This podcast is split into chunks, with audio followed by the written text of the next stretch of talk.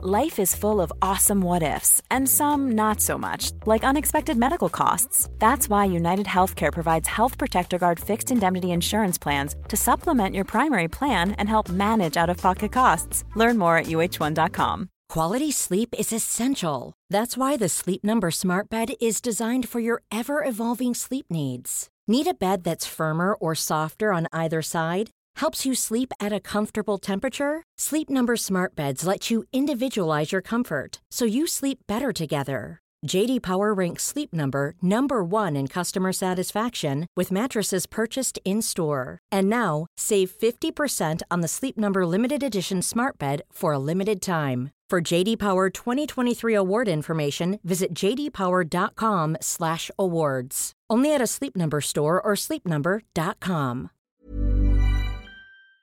Bonjour à tous et bienvenue sur Cosmos. Il y a des livres qui nécessitent, quand on les ouvre, une certaine forme d'humilité. Non pas qu'ils soient forcément très difficiles, mais plutôt parce qu'ils sont comme des monuments historiques. Ils ont été écrits il y a longtemps, parfois des siècles, et ils seront toujours là bien après nous. On en connaît la façade, pour ainsi dire comme tout le monde, mais on n'est jamais entré à l'intérieur. Et c'est seulement quand on passe enfin la porte qu'on comprend pourquoi les générations continuent à se les transmettre. On comprend pourquoi les hommes continueront à les visiter ou à les lire. Ils font partie de leur patrimoine, c'est-à-dire d'un héritage qui les dépasse, et dans le même temps les rend plus grands. Parmi ces monuments, on peut citer quelques exemples que nous visiterons ensemble d'ailleurs, comme L'homme sans qualité de Robert Musil, ou La montagne magique de Thomas Mann, ou encore, bien sûr, La guerre et la paix, parfois traduit plus simplement par Guerre et paix. La guerre et la paix est un roman de l'écrivain russe Léon Tolstoï, d'abord publié en feuilleton entre 1865 et 1869, dans le journal Le Messager russe.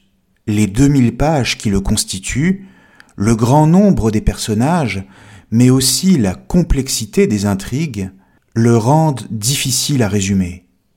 Mais c'est aussi pourquoi on peut le lire et le relire, et y trouver à chaque nouvelle lecture des détails qui nous avaient d'abord échappé. Pour le dire très simplement, le roman raconte l'histoire de trois grandes familles, sur la toile de fond générale de la grande histoire de la Russie entre 1805 et 1820, c'est-à-dire grosso modo pendant la période du règne de Napoléon et de ses conquêtes. Une jeune femme au caractère enjoué et libre, Natacha Rostov, tombera amoureuse successivement de trois hommes bien différents.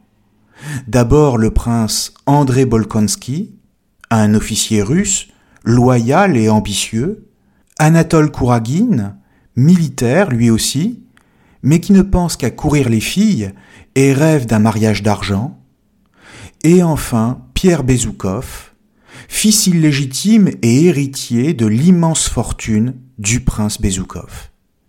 Pierre est d'ailleurs de tous les personnages du roman celui qui revient le plus souvent et par lequel on peut suivre l'intrigue. C'est donc par une triple histoire d'amour que l'on pourrait d'abord présenter le roman, avec ses passions, ses haines, ses manipulations, ses trahisons, mais également à terme le pardon et la rédemption, qui effacent tout face à l'urgence de la guerre, à la gravité de la grande histoire et à la mort. Au-delà du maelstrom des passions individuelles, et qui constitue les destins personnels, se joue donc quelque chose de beaucoup plus grand, et qui est la survie de la Russie face à l'Empire français. À ce titre, Napoléon, même s'il n'apparaît que rarement dans le roman, est un personnage essentiel de l'œuvre, car c'est son propre destin de la grandiose victoire d'Austerlitz à la calamiteuse retraite de Russie, qui conditionne la vie des personnages. Quel roman que ma vie, disait Napoléon. et c'est en effet le roman de l'empereur qui se dessine sur celui des hommes et des femmes obscures. Comprenons donc que Tolstoï, comme tous les écrivains dont j'ai parlé sur cette chaîne, cherche à nous livrer une réflexion à travers une œuvre romanesque, en l'occurrence une réflexion sur le sens de l'histoire et le destin des hommes qui sont emportés dans une tourmente sur laquelle ils n'ont aucune prise. Mais alors, quelle est cette vision de l'histoire? De quoi s'agit-il? Que nous dit Tolstoï sur le destin de l'homme? Et surtout, peut-on considérer ce grand écrivain comme un philosophe?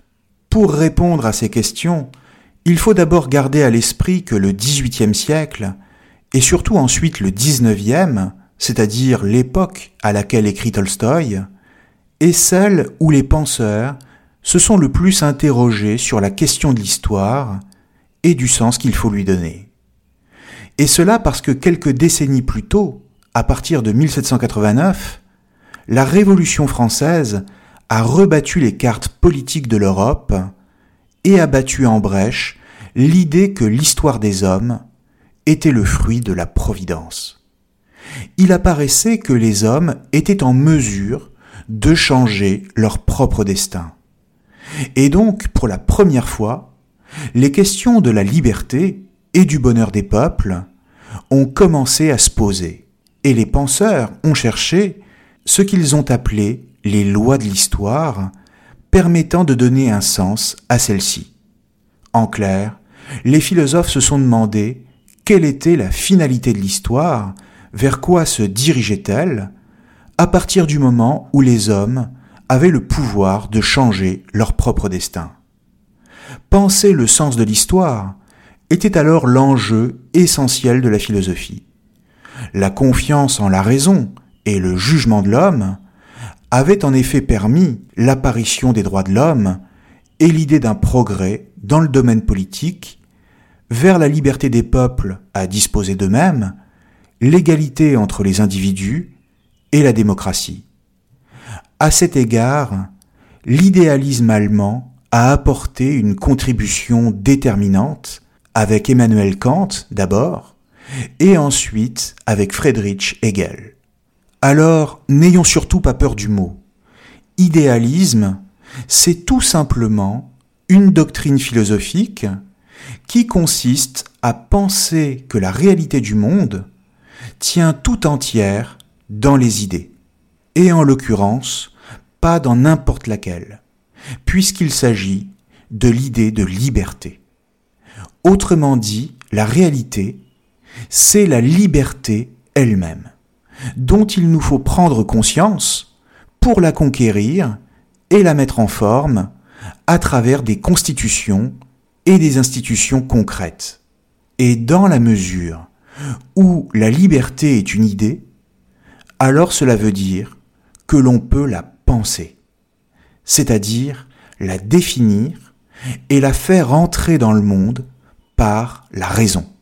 On comprend donc pourquoi, pour quelqu'un comme Hegel notamment, l'histoire fait l'objet d'une pensée scientifique, c'est-à-dire qu'elle repose sur des lois accessible par la raison, exactement comme la science physique par exemple, et surtout qu'elle vise une fin, une finalité, qui n'est autre que l'instauration de la liberté dans le monde.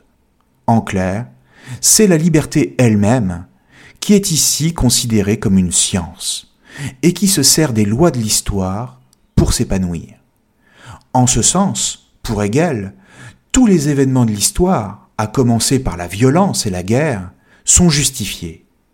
On peut même dire que pour lui, la guerre est le moteur même de l'histoire, laquelle est en marche vers le progrès.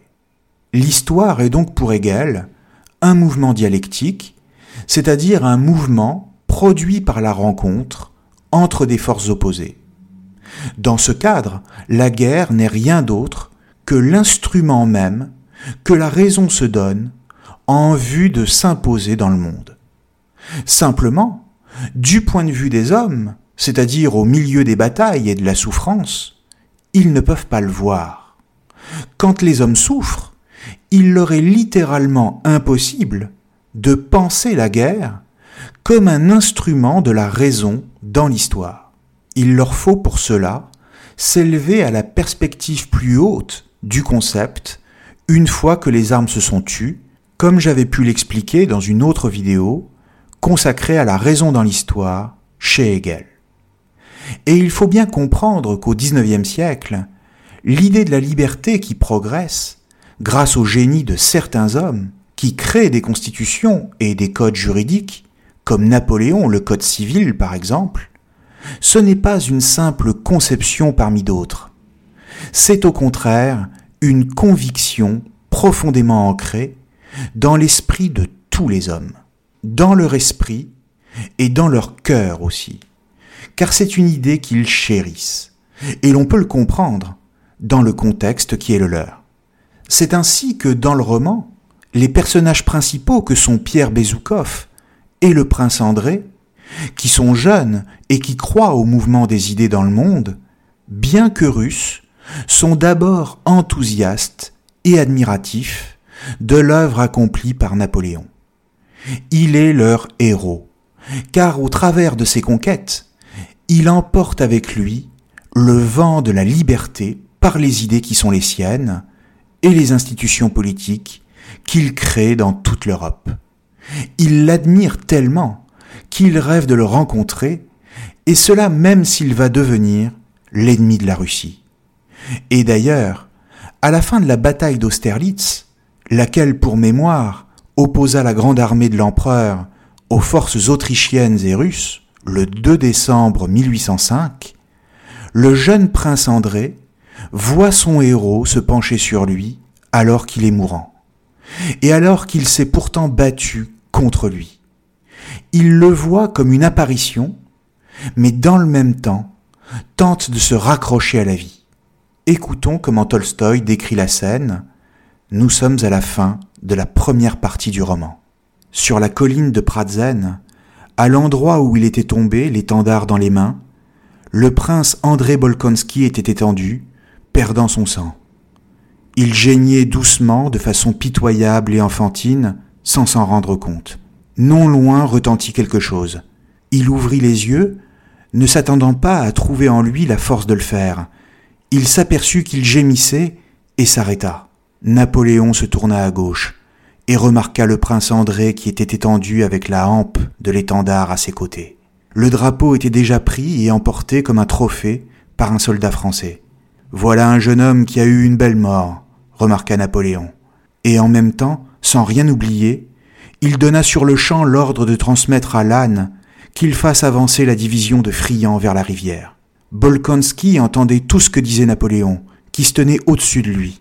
Il entendit l'éloge qu'il lui avait rendu. Mais il n'en était pas plus ému que si une mouche avait bourdonné près de lui.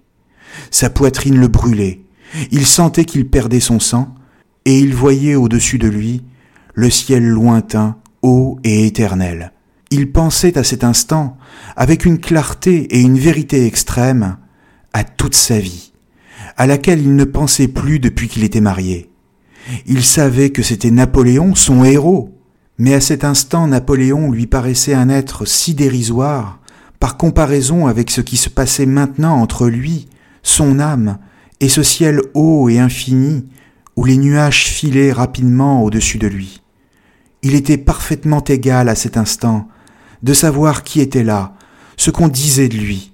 Il était content qu'on se soit arrêté à cet endroit, et il ne désirait qu'une chose, que ces gens l'aident et le fassent revenir à la vie que maintenant il comprenait si différemment. Qu'on soulève ce jeune homme et qu'on l'emmène au poste de secours. Et Napoléon s'éloigna pour rejoindre le maréchal Lannes qui s'approchait de lui afin de le féliciter pour la victoire. Fin de citation. Cette rencontre avec Napoléon est pour le prince André à la fois une gloire, celle de voir le grand homme, le reconnaître comme un combattant valeureux, mais aussi et surtout la révélation qu'au-dessus de la gloire des hommes, il y a la puissance apaisante du ciel, laquelle lui fait ressentir pour la première fois de sa vie le sentiment profond d'appartenir à un univers dont le mouvement lui échappe et sur lequel il ne peut avoir de prise. Cette expérience quasi mystique d'une symbiose avec le cosmos, est en quelque sorte une élévation spirituelle. Life is full of awesome what ifs, and some not so much, like unexpected medical costs. That's why United Healthcare provides Health Protector Guard fixed indemnity insurance plans to supplement your primary plan and help manage out of pocket costs. Learn more at uh1.com. Hiring for your small business? If you're not looking for professionals on LinkedIn, you're looking in the wrong place. That's like looking for your car keys in a fish tank. LinkedIn helps you hire professionals you can't find anywhere else, even those who aren't actively searching for a new job but might be open to the perfect role. In a given month, over 70% of LinkedIn users don't even visit other leading job sites. So start looking in the right place. With LinkedIn, you can hire professionals like a professional. Post your free job on linkedin.com slash people today.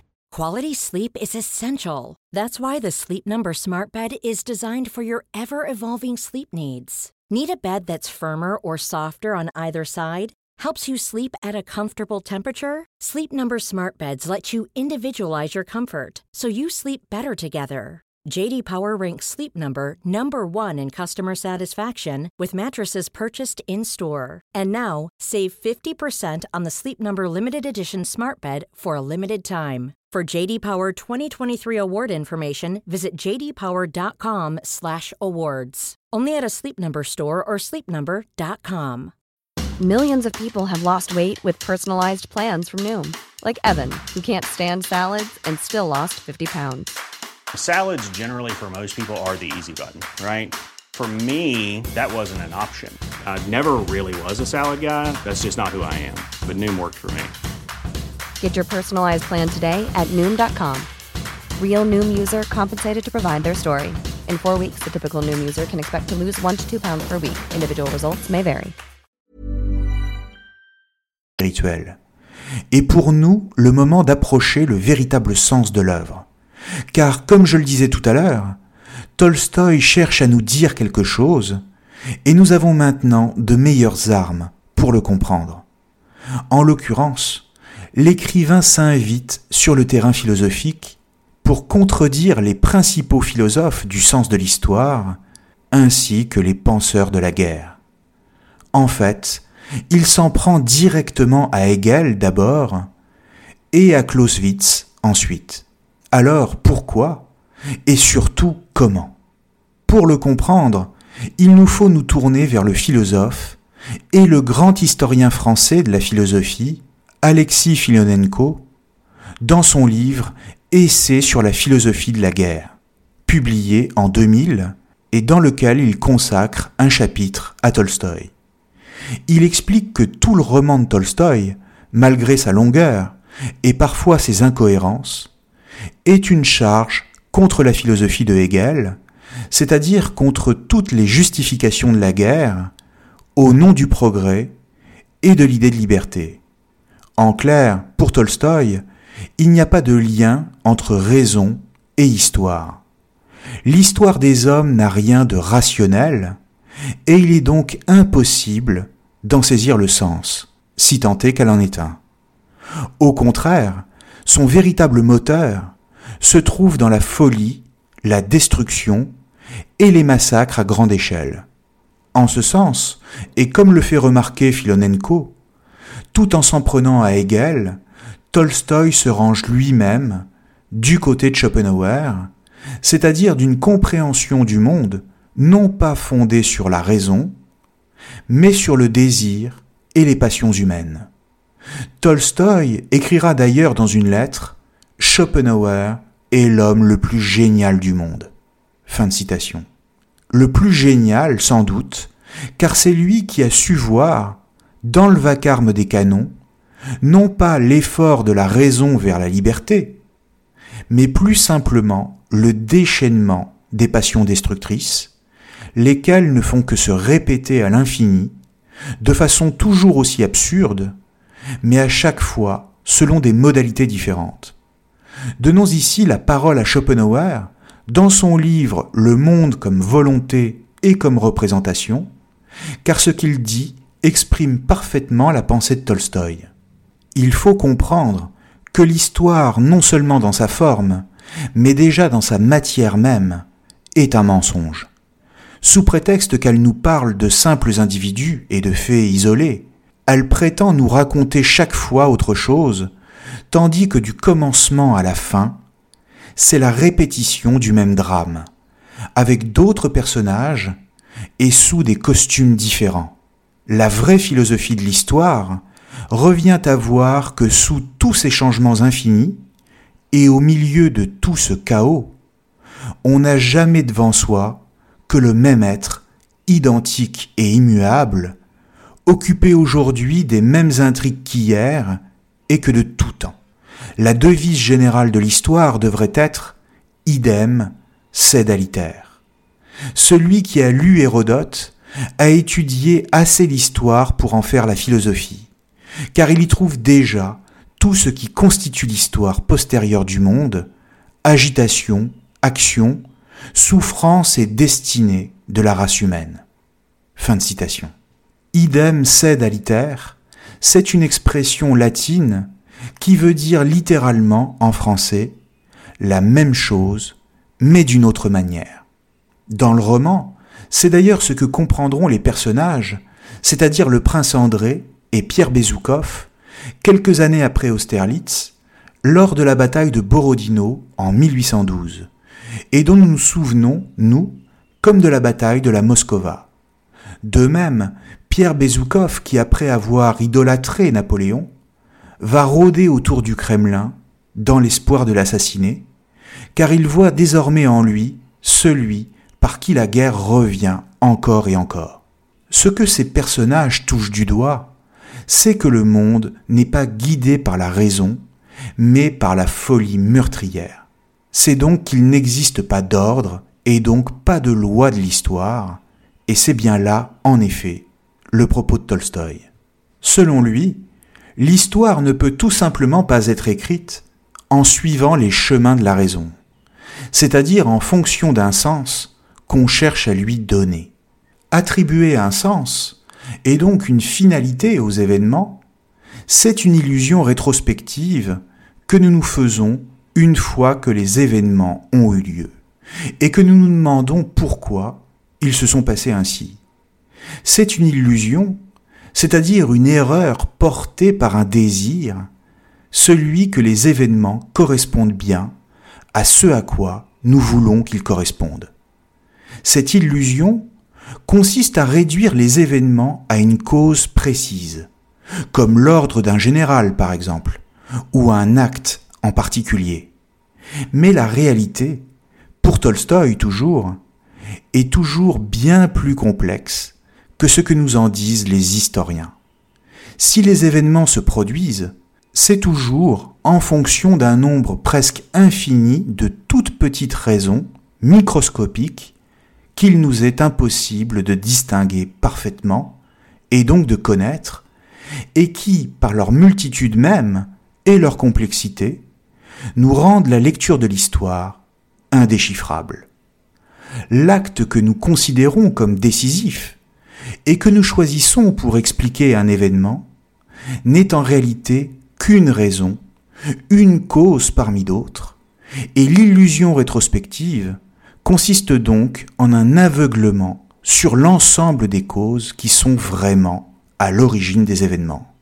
Par conséquent, pour comprendre quoi que ce soit à ce qui s'est passé, il nous faudrait faire une histoire différentielle, c'est-à-dire presque au microscope, et cela pour saisir un mouvement, celui des événements, mouvement qui en lui-même est insaisissable, ce qui pour le coup n'est pas sans nous rappeler l'enseignement de Bergson. On comprend mieux pourquoi le roman, qui est souvent difficile à suivre, fourmille de détails sur la psychologie et la vie personnelle de personnages inconnus. C'est parce que chaque détail de la vie des protagonistes a bel et bien un effet sur l'histoire elle-même. Ainsi, ce que cherche à faire Tolstoï, c'est une histoire différentielle de la Russie de cette période, mais réinventée par le romanesque, et cela afin de percevoir, mais par un détour, quelque chose du réel. Celui-ci n'est rien d'autre qu'un fil continu, une durée, pour le dire comme Bergson, en lui-même indécomposable, et dont on ne peut saisir les événements qui le composent en le prenant par une ou deux raisons précises. En clair, on ne peut tenter de le saisir sans le perdre. Sa compréhension nous échappe instantanément. De la même manière, ce problème de l'illusion rétrospective des événements est parfaitement réversible. C'est-à-dire que s'il est impossible de comprendre les événements du passé, il est également illusoire de prétendre dire quoi que ce soit de l'avenir. La prospective est donc un leurre, car rien ne se produira jamais comme prévu. Rien, sauf peut-être le retour inévitable du chaos, qui en lui-même peut être tenu pour une loi paradoxale, celle de la violence et de sa répétition. Or, si nous ne pouvons rien prévoir, et surtout rien calculer, c'est-à-dire si aucun plan, militaire ou politique, ne peut jamais se réaliser parfaitement comme prévu, parce qu'un trop grand nombre de variables échappe toujours à celui qui le met sur pied, alors cela veut dire que c'est la possibilité même de toute entreprise humaine, de tout projet, qui est remise en cause. C'est ce qui, en l'occurrence, oppose Tolstoï ici à Karl von Clausewitz, général prussien et théoricien militaire du XIXe siècle, qui, dans son livre De la guerre, donnait la primauté au grand mouvement d'ensemble et surtout au génie du chef.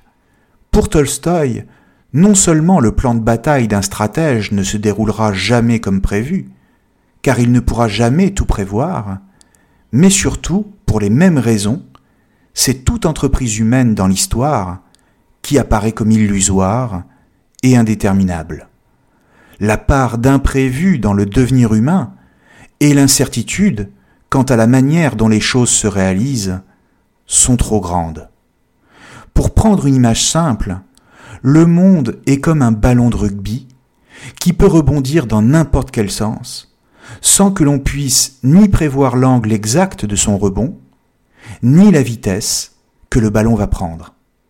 Et de fait, nous sommes toujours surpris par la façon dont les choses se réalisent dans le monde, et cela malgré toute notre préparation. Le monde déborde sans cesse de lui-même, par son imprévisibilité, et ne nous laisse aucune chance de prévoir quoi que ce soit. Au mieux est-il possible de sentir les choses et les événements, c'est-à-dire d'en avoir l'intuition. On peut sentir par exemple qu'une situation géopolitique va dégénérer, mais l'on ne peut jamais savoir à l'avance quel tour vont prendre les choses. C'est d'ailleurs ainsi que, dans le roman, Tolstoï compare Napoléon au général russe Kutuzov. Quand l'empereur établit un plan de bataille quasi parfait du point de vue de la raison, Kutuzov, lui, sent la tournure des événements. Il perçoit intuitivement qu'il faut faire retraite, laisser Napoléon entrer dans Moscou et préparer, avec les troupes qui lui restent, la lutte à venir contre la grande armée. En clair, il épouse par intuition les mouvements infinitésimaux qui sont à l'œuvre dans la bataille, comme le moral de ses troupes par exemple, tout comme celui des Français, l'arrivée de l'hiver, ainsi que l'ensemble des conditions qui conduiront Napoléon à faire retraite et à se retirer du territoire russe. Cette prééminence du mouvement de l'histoire, que l'on ne peut que sentir, sur les hommes eux-mêmes, lesquels ne peuvent jamais la rationaliser tant elle leur échappe, amène donc Tolstoï à remettre en question le rôle que les hommes peuvent réellement y jouer, et en particulier ceux qui sont en position de décider, c'est-à-dire ceux que Hegel appelait les grands hommes. C'est parce qu'ils ne peuvent rien prévoir qu'ils ne peuvent pas non plus décider rationnellement. Ainsi, le grand homme, si cher à Hegel, c'est-à-dire celui qui porte la raison pour la faire entrer dans le monde, celui qui voit plus loin que les autres, cet homme-là n'existe tout simplement pas pour Tolstoï. Ses décisions ne sont pour rien dans la marche du monde, et en ce sens, les choses arrivent car elles doivent arriver, dit l'écrivain. Il y a donc chez lui une forme d'acceptation de la fatalité, un certain fatalisme, dans le sens où ce ne sont jamais les hommes qui commandent aux événements, mais au contraire, ce sont les événements historiques qui font que les hommes sont ce qu'ils sont. Pour Tolstoï, de la même manière qu'un seul homme, empereur ou écrivain, ne peut avoir plus de poids dans l'histoire que dix mille obscurs et inconnus, l'humanité dans son ensemble ne peut en changer le cours. Pour ainsi dire, pour Tolstoï, l'homme est emporté par le cours des choses et ne peut que les accepter. Toutefois, on peut comprendre que ce fatalisme ne parlera sans doute pas à ceux dont le pays est aujourd'hui en guerre et qui souffrent dans leur chair. Et c'est parce que le monde va toujours aussi mal depuis guerre paix que vous me pardonnerez, j'en suis sûr, de souhaiter, une fois n'est pas coutume, à tous les habitants de la terre Mom deserves the best, and there's no better place to shop for Mother's Day than Whole Foods Market. They're your destination for unbeatable savings, from premium gifts to show-stopping flowers and irresistible desserts. Start by saving 33% with Prime on all body care and candles. Then get a 15-stem bunch of tulips for just $9.99 each with Prime. Round out Mom's menu with festive rosé, irresistible berry chantilly cake, and more special treats. Come celebrate Mother's Day at Whole Foods Market. Une très belle soirée. Merci à tous et à très bientôt sur Cosmos.